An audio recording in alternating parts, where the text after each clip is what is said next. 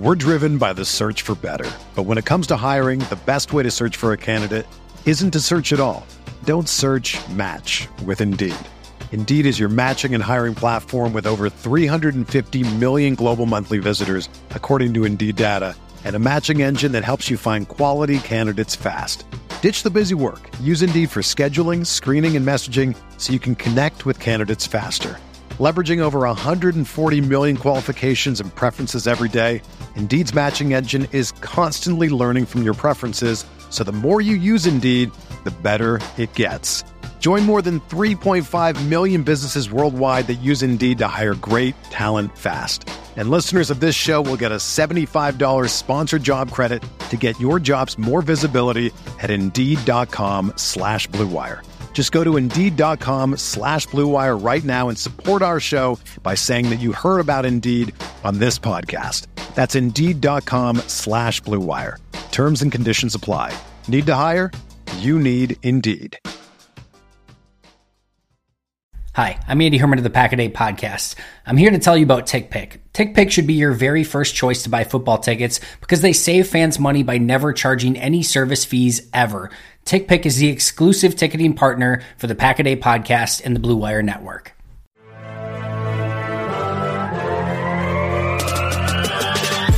Twenty minutes a day, 365 days a year. This is the Pack a Day Podcast.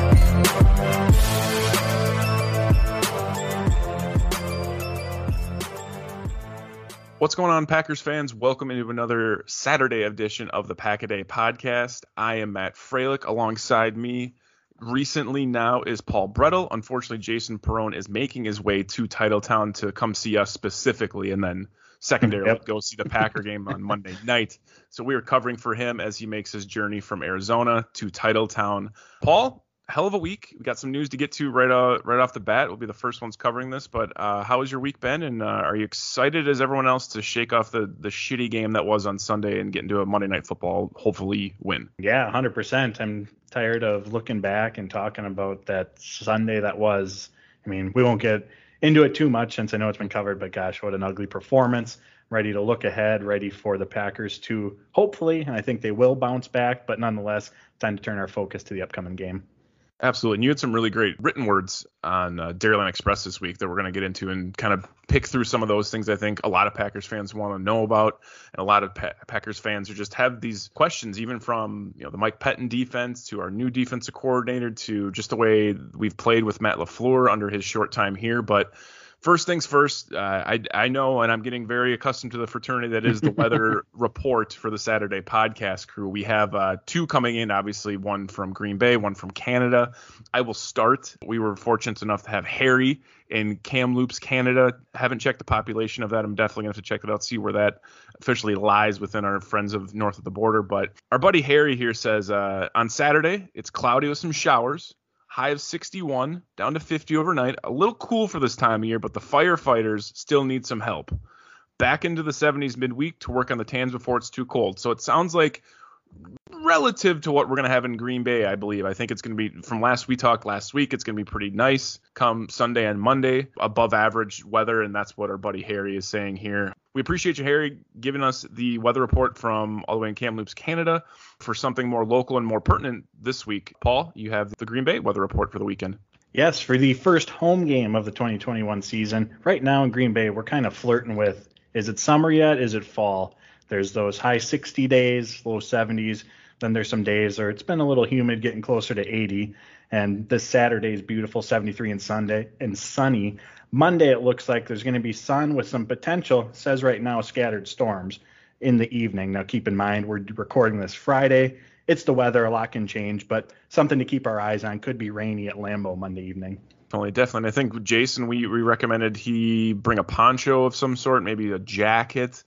I think if it's going to be as high as it's supposed to be, he's going to be probably sweating a little bit, but we never know. He's from Arizona. He's That's he true. Be a little little softer than you and I, perhaps. So we got we got to get into some stuff here, though. Uh, some news broke today. Unfortunately, a terrible way to start my Friday or my I guess my my weekend. It's been talked about. Za'Darius Smith with his back injury hasn't gone away, and officially he's out. out for a couple weeks. Matt LaFleur talked about it, said it sounds like it's a, a definite for a few weeks that he's going to be gone with that back injury, three weeks minimum. But we'll see how long this lasts. And it, it's a big blow to a Packers defense that didn't look that great against a banged up New Orleans offensive line. Jameis Winston was running a little bit more than I wanted to on Sunday. So, what does this make the defense look like now, Paul? Are we going to be in some tough shape with pass rush, run defense? Like, what what do we look like right now going forward, and what is our time frame at least to, to Z to come back? That's a great question, and if the Packers know, they're not letting us know at this point. Uh, Matt LaFleur's exact words were, "We're going to have to shut him down for a while." As you said, Matt, since he is on IR, the minimum's three weeks, but we'll have to see. And I mean, we talked about this last week with back injuries. You never know what you're going to get with them, whether they're you know, going to go away for a week or so and pop back up, or what the time period's going to be. They're just so so tricky. So as far as the time frame, I don't think any of us, and maybe not even inside Lambeau, do they have do they really know at this point? It's just going to be dependent on how quickly it heals, and like I said, that can vary from person to person. As far as what that means for the Green Bay Packers, the obvious, their pass rush is going to take a huge hit, and their pass rush with Za'Darius only playing 18 snaps against New Orleans was already there wasn't a lot there. In all honesty, it's going to put a lot more pressure on Rashan Gary, who was one of the better pass rushers that Green Bay had last week. Preston Smith, we're going to need to see that bounce back season. But even if those two, like we said before the show, if Rashan Gary makes that year three leap, if Preston Smith bounces back like we all hope that he can, there's still going to be a loss here because the Green Bay Packers had the benefit of running three deep with three pretty good edge rushers when Za'Darius was healthy. But now, even if Gary's playing well, even if Preston's playing well, they're going to have to rely on Chauncey Rivers and or Jonathan Garvin because you can't just go with Smith and Gary the whole game. They're going to need time off. So that means one of those two, or both perhaps, they're going to be thrusted into a lot bigger roles, probably similar to what we saw last week. And neither made were able to make that great of an impact. So the overall pass rush depth has taken a big hit without Z. And obviously, I know he wasn't voted captain, but he's one of these leaders on the defensive side of the ball. So that's going to be missed as well. It's a big, it's a tough loss to say the least. We all know that, but it's the NFL. They're going to have to find a way to overcome it. And you talked about Matt LaFleur's words. He also mentioned why not try to get him as healthy as possible, uh, so we can have him readily available. Hopefully, you know that's I I, I think it is telling that the, what Matt LaFleur said today in his media availability is it, normally they hold them being the Packers hold information pretty close to the chest, and for him to be so outspoken and saying, "Hey, we're shutting him down for." You know, put him on IR. He's going to be out for three weeks. He, he may come back after that. We're really not sure. I think it's telling, like you mentioned, that 18 snaps he played against the Saints in just the capacity that it was. We kind of predicted that, you know, maybe it would be a, a snap, a playoff, a snap, a playoff, maybe you know two then one, something like that. And it was obviously well under that uh, that pattern that we were predicting. And I think, like you mentioned, it's for myself. I was looking at it this year. Like Preston had a in, in all honesty, a, a, pretty shitty 2020 campaign. He didn't look that great. He was awful on pass coverage.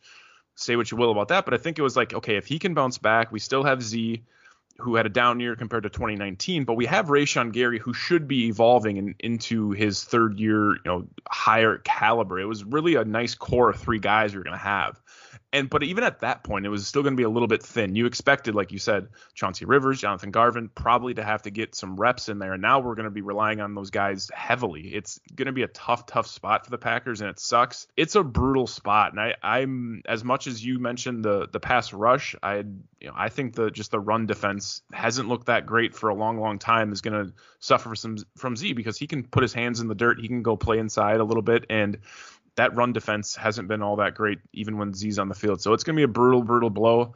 We'll see how some of these younger guys are able to take opportunities and maybe they can run with them. You mentioned before recording, Jonathan Garvin is this this hyped up player. That's an overly used word, but it's not like he's a top 100 pick, a top three round guy. He's a seventh round raw talent, 22 years old. We'll see what the hell we can get from him, but it's nice they have the insurance policy or at least the the peace of mind from Chauncey Rivers, who they brought in this offseason and and think they can have something from him as we progress, that'll be something absolutely interesting to watch to see what the snap count will be on Monday night. I think that's going to be huge. I know as they go forward and play like teams like the Niners, specifically in week three huge, huge running team. That's going to be interesting. And then, you know, the Steelers, I assume Najee Harris will run the ball a little bit, but they've been kind of relying on the passing game. But as we progress forward, we'll see how everything works out. But Paul, we got a couple other things to get to. But one I wanted to mention, and pulling some of this from your article on the Dairyland Express, is you mentioned in your article, um, and it was well written about the Packers under Matt LaFleur and how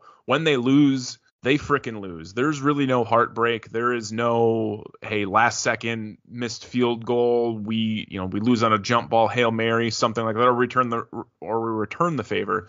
Generally, they're getting their ass kicked.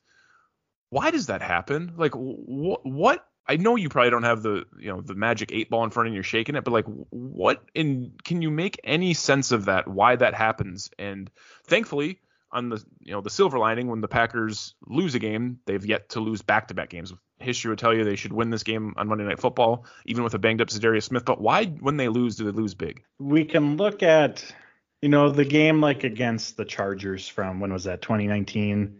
They're heading out west. It's a long trip, an inferior opponent. It's the middle of the season. Maybe you just don't get up for a game like that, like you like you should, or what you need to do in order to win. But some of those other games where it's the NFC Championship game against the 49ers, week one against the Saints, uh, Buccaneers, week six last year. To me, it's in each of those games, they got down quickly. And when they get down quickly, as we saw against New Orleans, there is the tendency for them to abandon the run game, rely on 11 personnel, three wide, four wide, five wide. And that's not how this offense operates. That is not how Aaron Rodgers finds success anymore. It is predicated on running the ball and not even running the ball. The defense, you know, it's not, this isn't to say that for the Packers to be successful, they have to go hand it off 30 plus times every game. Sometimes, yes. But the defense has to at least think that you're going to run the ball. And the Green Bay Packers, the tendency in these blowout losses, they abandon the run. They get away from what made them successful. And this hero ball, five wide, 11 personnel, as I already mentioned, that doesn't work anymore. And the Saints game, I know that the score was out of hand pretty quickly. They were down by two scores, three scores pretty quickly, but there was still plenty of time left, especially you know in the NFL with this potent offense that the Packers have, where they didn't have to totally abandon the run. I mean, at the I believe there were seven minutes left in the third quarter. They got the ball back. This was on the drive that eventually resulted in Rodgers' second interception. But at that point, Aaron Jones, AJ Dillon had six combined carries the score was still 17 to 3. Even at that point, no, there's not a ton of time, but a quarter and a half for this offense to make up two scores, that's still plenty of time for them to not totally abandon the game plan. And it wasn't like at the seven minute mark they had decided, oh, we're going to abandon it. They had abandoned the run game long before then. I don't know what the reasoning is. The blame falls on it's not Rodgers or the LaFleur, it's both Rodgers and the LaFleur as to why this happens but that's what I believe ends up being the the result or why that ends up happening so much. Yeah, it's it's bizarre. It honestly is, and like I think it's that that hero ball, like you mentioned. I feel like some of that does fall on Rodgers to be like, you know, screw it, we're gonna go five wide, we're gonna spread these guys out, or have the you know the running back in the backfield spread them. I can motion him out and figure out who the mic is if they're in you know man coverage, zone coverage, whatever. But the fact that, like you mentioned, you're down two scores and you're still gonna just not rely on the run is is unbelievable. And you look at the final stats from the Saints game, and I know we don't want to you know rely on that too much, and we're we're moving on and we're on to Monday Night Football, but 15 carries total between the whole team. I mean that's ridiculous. Like you can't you can't win games if you're only doing that. And that that reminds me of like some of the struggle air, struggle years of like Mike McCarthy where we didn't have a running back and we were were we were having Randall Cobb in at running back being the primary back and like just struggling with a running game and like that's not the case anymore. You have two legit running backs possibly a third in Kylin Hill. We'll see what he does but it's it's unfortunate that they they pull the ripcord so fast if you will and I don't know who's to blame for that it's tough to point fingers. I, I want to say some of it's on Aaron Rodgers, but at the end of the day, Matt LaFleur is the coach. Nathaniel Hackett is the mm-hmm. OC. You'd think they'd be able to, you know, say, hey, let's not panic. We're only down two scores. Let's run the ball. Let's establish our dominance. Let's open some stuff up downfield for a play action pass rollout. Um, and that really was never there at all during that game. And so let's, I mean, you talk about the running backs, and I think that's gonna that's gonna get fixed. I I really really do believe you mentioned your article that the the Lions give up a hell of a lot of run, uh, excuse me, rushing yards. But a lot of this, I think, Paul too. Like you can look at either side as like, now is this a offensive scheme problem between Rodgers, Hackett, and LaFleur, where when they're down big, they want to stop running the ball, or is it because of the offensive line health? And last week, health wasn't really a factor, but we had some young guys in there, right? Royce Newman, Josh Myers, and to be honest, it didn't look that great across the board. I think Elgton Jenkins did have a pretty high rank via PFF. Outside of that, I didn't see anyone that ranked too high. Now we got an injury with Lucas Patrick up in the middle there, so now we're in a real, real sticky situation where we had a guy that was somewhat of a veteran, I would say, in Lucas Patrick, but now there's going to be some shuffling going on. Do we put a guy like Jon Runyan in? Do we move Billy Turner inside, get Dennis Kelly his first snaps in green and gold? Like what what do you have a preference at this point between those two scenarios? Yeah, I think the two scenarios you brought up are the two likely options. Either Jon Runyan's going to take over for Lucas Patrick, who is in concussion protocol right now. He didn't practice Thursday or Friday. Um, obviously, with that type of injury, it's difficult to gauge when a person is going to be available. But if he's not able to go, Jon Runyan taking a spot at left guard is one option. Second option is Dennis Kelly taking over at right tackle for Billy Turner, and Billy Turner moving inside. If I had to, if I had to guess, I would say that they go with Jon Runyan. Reason being to keep that continuity at the tackle position, which is a key position in on any football team. But as Matt LaFleur always talks about, and what this is going to come down to is his goal is to put the best five on the field, the best five offensive linemen. So when we look at that, is the so Billy Turner compared to Dennis Kelly, Billy Turner's the better tackle. Uh, Billy Turner's um, may even be, or at this point, I think we would say he's the better guard in comparison to Jon Runyan. So is Billy Turner moving into guard? Is the upgrade at guard for Billy Turner over Runyan greater than the downgrade from going from Turner to Kelly at tackle? I hope I hope this makes sense and you can all follow this um, or is keeping Jon Runyan at guard the better option? It's going to come down to who is the best five collectively. That may mean downgrading at one position, but as a whole, the unit is stronger, if that makes sense, because that's really what offensive line play is. You can have the best left tackle in football, like a David Bakhtiari, but if the right side of the Green Bay Packers offensive line is in shambles, David Bakhtiari can only do so much as a unit, the offensive line is going to struggle if that's the case. And I'm not saying that's the case at all. This is obviously just an example. But offensive line play is very much the the sum of the parts is greater than the individual. So it's going to come down to which players provide this group with the best five. And if I had to make a guess right now, I would say that they do go with Jon Runyan just because he was so close to, you know, he was right in competition for that starting guard spot right up until the final preseason game. Dennis Kelly, he missed a good chunk of training camp once he was signed by the Green Bay Packers with his injury. We haven't really seen him. I don't believe he appeared in any of the preseason games. So there's a little bit of unknown, and that's obviously on our part. They know where Dennis Kelly's at health wise within Lambeau or whether he's ready to go out and start a game right now or not. But based on the information that we have, I would lean towards Runyan as being the preferred option. Packers football is finally back, and there's no need to exhaust yourself searching all over the internet to find Packer tickets anymore. Because TickPick, that's T I C K P I C K, is the original no fee ticket site and the only one you'll ever need as your go to for all NFL tickets. TickPick got rid of all those awful service fees that the other ticket sites charge, which lets them guarantee the best prices on all of their NFL tickets. Don't believe it? If you can find better prices for the same seats on another ticket site, TickPick will give you 110% of the difference in the purchase price. Personally, I can't wait for that first game back at Lambeau Field, Packers Lions with fans in the stands again. I've already got my tickets from TickPick and I'll be there watching Monday Night Football in person. I absolutely cannot wait. Visit tickpick.com slash packaday today and use promo code packaday to save $10 on your first order of Packers tickets. We're driven by the search for better. But when it comes to hiring, the best way to search for a candidate isn't to search at all. Don't search match with Indeed. Indeed is your matching and hiring platform with over 350 million global monthly visitors, according to Indeed data, and a matching engine that helps you find quality candidates fast. Ditch the busy work. Use Indeed for scheduling, screening, and messaging so you can connect with candidates faster. Leveraging over 140 million qualifications and preferences every day, Indeed's matching engine is constantly learning from your preferences, so the more you use Indeed, the better it gets. Join more than 3.5 million businesses worldwide that use Indeed to hire great talent fast. And listeners of this show will get a $75 sponsored job credit to get your jobs more visibility at Indeed.com slash BlueWire. Just go to Indeed.com slash BlueWire right now and support our show by saying that you heard about Indeed on this podcast. That's Indeed.com slash BlueWire. Terms and conditions apply. Need to hire? You need Indeed. Everyone is talking about magnesium. It's all you hear about. But why? What do we know about magnesium? Well, magnesium is the number one mineral that 75% of Americans are deficient in.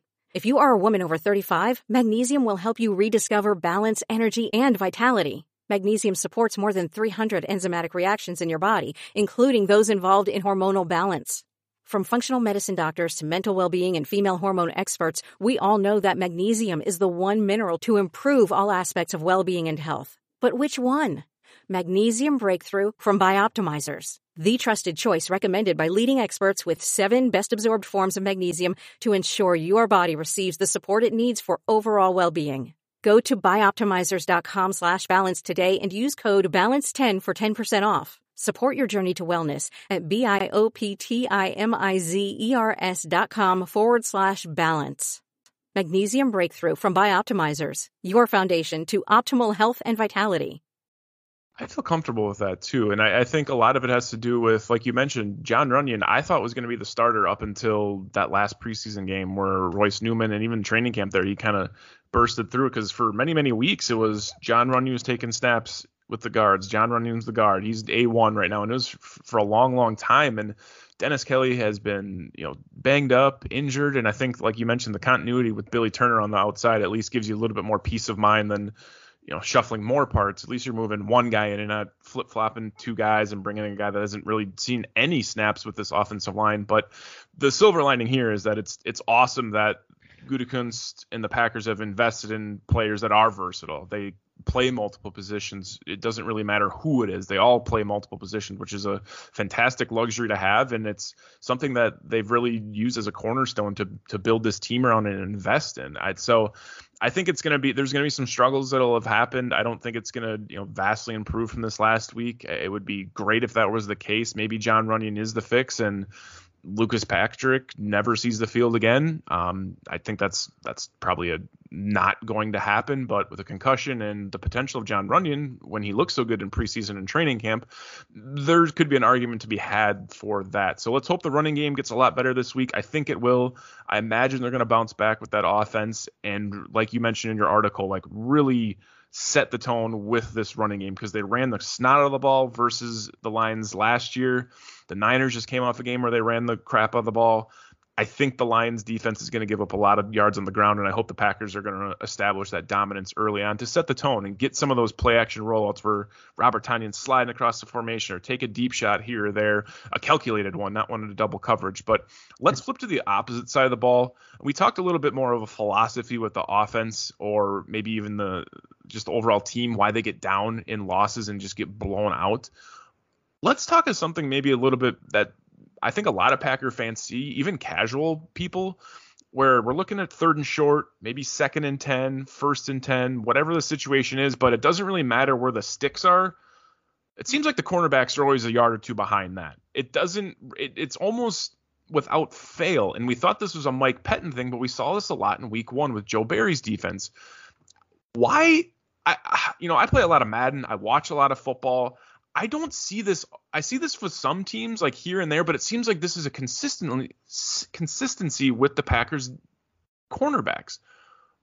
I can't wrap my mind around it, Paul. It makes no sense. It is it's it's all that it falls in line with to me is the bend don't break mantra. And that's fine, but at some point you have to, you can't just give up an easy 5 yards to make it a manageable third down or, you know, let a bubble screen on third and two evolve into five yards and they continue the drive. Why? What is the point behind that? Is there any? I know you don't want to get beat deep, and maybe Kevin King's a little gung shy that way. I obviously Jaire Alexander's way more confident in his abilities than Kevin King probably has ever been. But when is this going to stop? Are we going to see this fade away with Joe Barry, or are we going to be seeing some of the residual effects of the Mike Pettine defense for years to come? Oof. I don't know, man. yeah. It's there was this quote from Adrian Amos. It was during early summer, maybe June or so, or maybe even before then. But he said that the biggest difference for him between the Pettine and Barry defense was the terminology. He said the mechanics of it were, you know, there were a lot of similarities. And then we go out and watch week one and we see the run defense struggle. We see the off coverage and you go, oh, I guess it is pretty similar, at least in that regard, for one week. But I don't know what it is. It, I, I put it more, obviously, more on the coaching staff than the players. But Matt LaFleur has talked about. Before I get to that, I'll say we knew the Mike Pettine defense was. Uh, don't give up the big plays. You said that was their that was their mo. That was their prerogative. And but Mike or Matt LaFleur has talked about how he wanted to see them play more press. This came up in conversation, I believe, even at the end of last year or in the playoffs last year. So I thought that we were going to go away from that. I thought that we were going to see more aggressive play from the cornerbacks. And that doesn't mean that you got to get right up in their face and press them, bump and run them every single time. But at least, you know, lessen that gap. Like you said, if it's third and six, Packers are at the, the Packer corners at the seven, eight yard line. If it's second and 10, the Packer cornerbacks are eight, nine yards off, allowing for maybe a four or five yard completion. Now it's third manageable. It's a lot more easier for the offense. You guys get the idea. Why that happens, I don't know. I do think it goes back to kind of a similar philosophy, and we don't want to give up the big play. But at this point, and maybe if it happens, I'll change my tune. But at this point, give up a big play if it means getting off the field. You know, if if you ask me right now, hey, the Packers are going to give up a touchdown here on the second play for 80 yards, or they're going to put together, or excuse me, the opponent's going to put together a touchdown score here, second play, 80 yard play, or they're going to put together a 15 yard drive and score.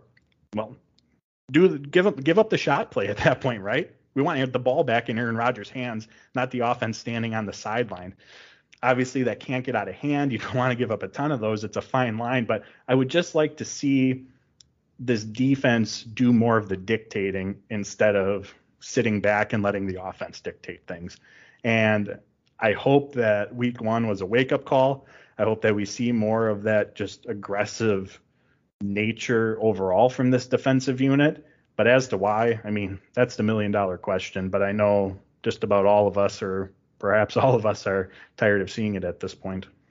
Hell yeah. And like, I've asked you a lot of why questions here. It's you know, it's tough because it's like we're looking at this and it's there's really no answer. Like there's I think there's a lot of people even probably inside the into the locker room that don't know why they do certain things. And one thing to point to, like it, it's tough when you're watching a game and if you're not watching a game back and I know there's issues right now with NFL Game Pass. That's a whole different story. But this is something you can definitely watch when the Packers are on defense. It's very, very easy to see where the cornerbacks are lined up. So maybe pay attention to that this week versus the Lions. I think they have a great opportunity. You mentioned your article.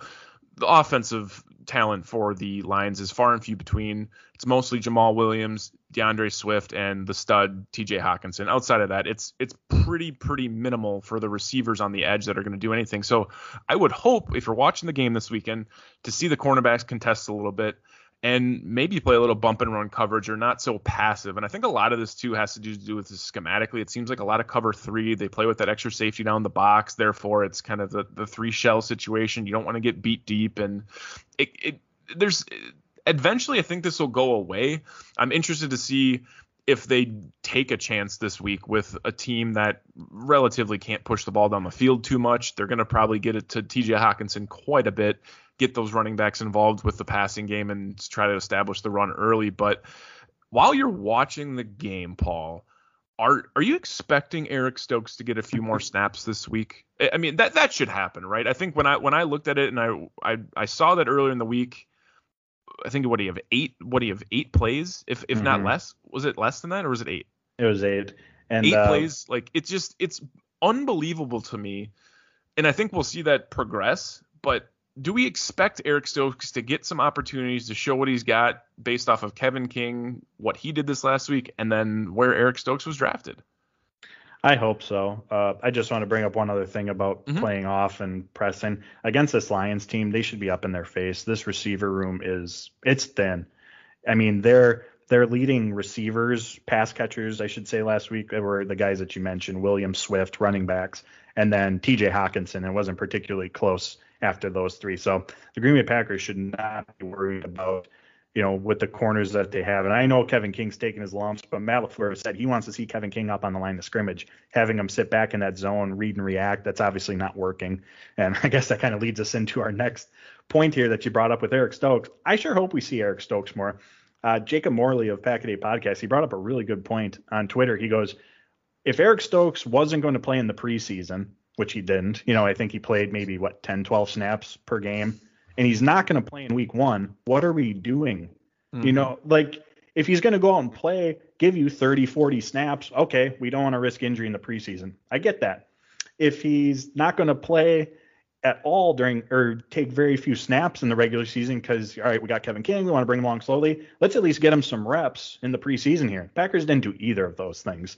So he brought he tweeted that out and I I hadn't thought of that and I go, that's a really, really good question. But my hope is that we do because, as I just mentioned, what we're seeing, what we've seen from Kevin King that last game, it was just kind of a microcosm of what's happened. He was ran by on that skinny post for the big touchdown. I'm sure it gave everyone flashbacks to NFC Championship game. Uh, the play before that, he was spun around on a comeback route. wasn't anywhere near contesting the pass. At this point, I wrote I wrote an article specifically about this topic as well. I'm not even I'm not even that frustrated with Kevin King anymore. It's his fifth season. We know who he is as a player. You know who I'm frustrated with? The coaching staff. The coaching staff who keeps putting Kevin King in these same situations where he continues to struggle. At some point, you need to do something different, right? What do they say? Definition of insanity, doing the same thing over and over, expecting different mm-hmm. results. That's what I feel like the coaching staff is doing with Kevin King at some point you have to make a change. And when it comes to Eric Stokes, he's going to be a part of, you know, this defensive equation this year that hopefully gets this team to a Super Bowl.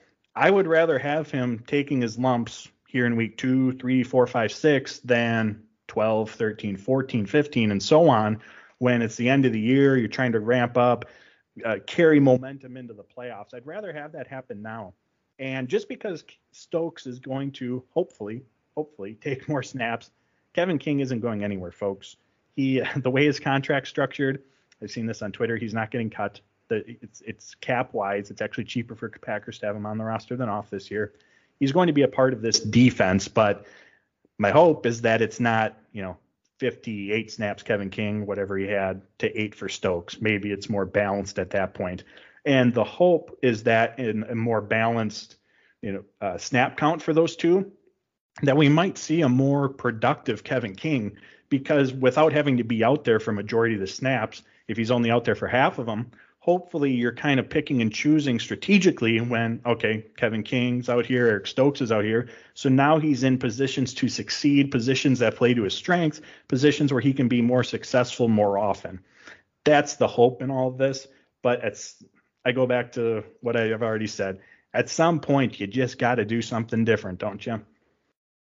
Absolutely, you do, and I think it's it is alarming when and, and I love that tweet from Jacob. Honestly, that was the first like kind of like grin and like yeah, I, I don't get it either. It was after the game. They kind of it was the first thing that kind of brought me a little bit of I don't want to say joy because it's like I'm I'm enjoying our confusion, but it it, it doesn't make sense. It, to, none of that makes sense to me. If you were you were saving him for the regular season, then freaking use the guy. Like he basically did nothing. Like he, I think he covered Adam Trautman a couple times. Adam dropped the ball when he was in coverage. Like other than I think he had one pass deflection too. Like it's it's bizarre.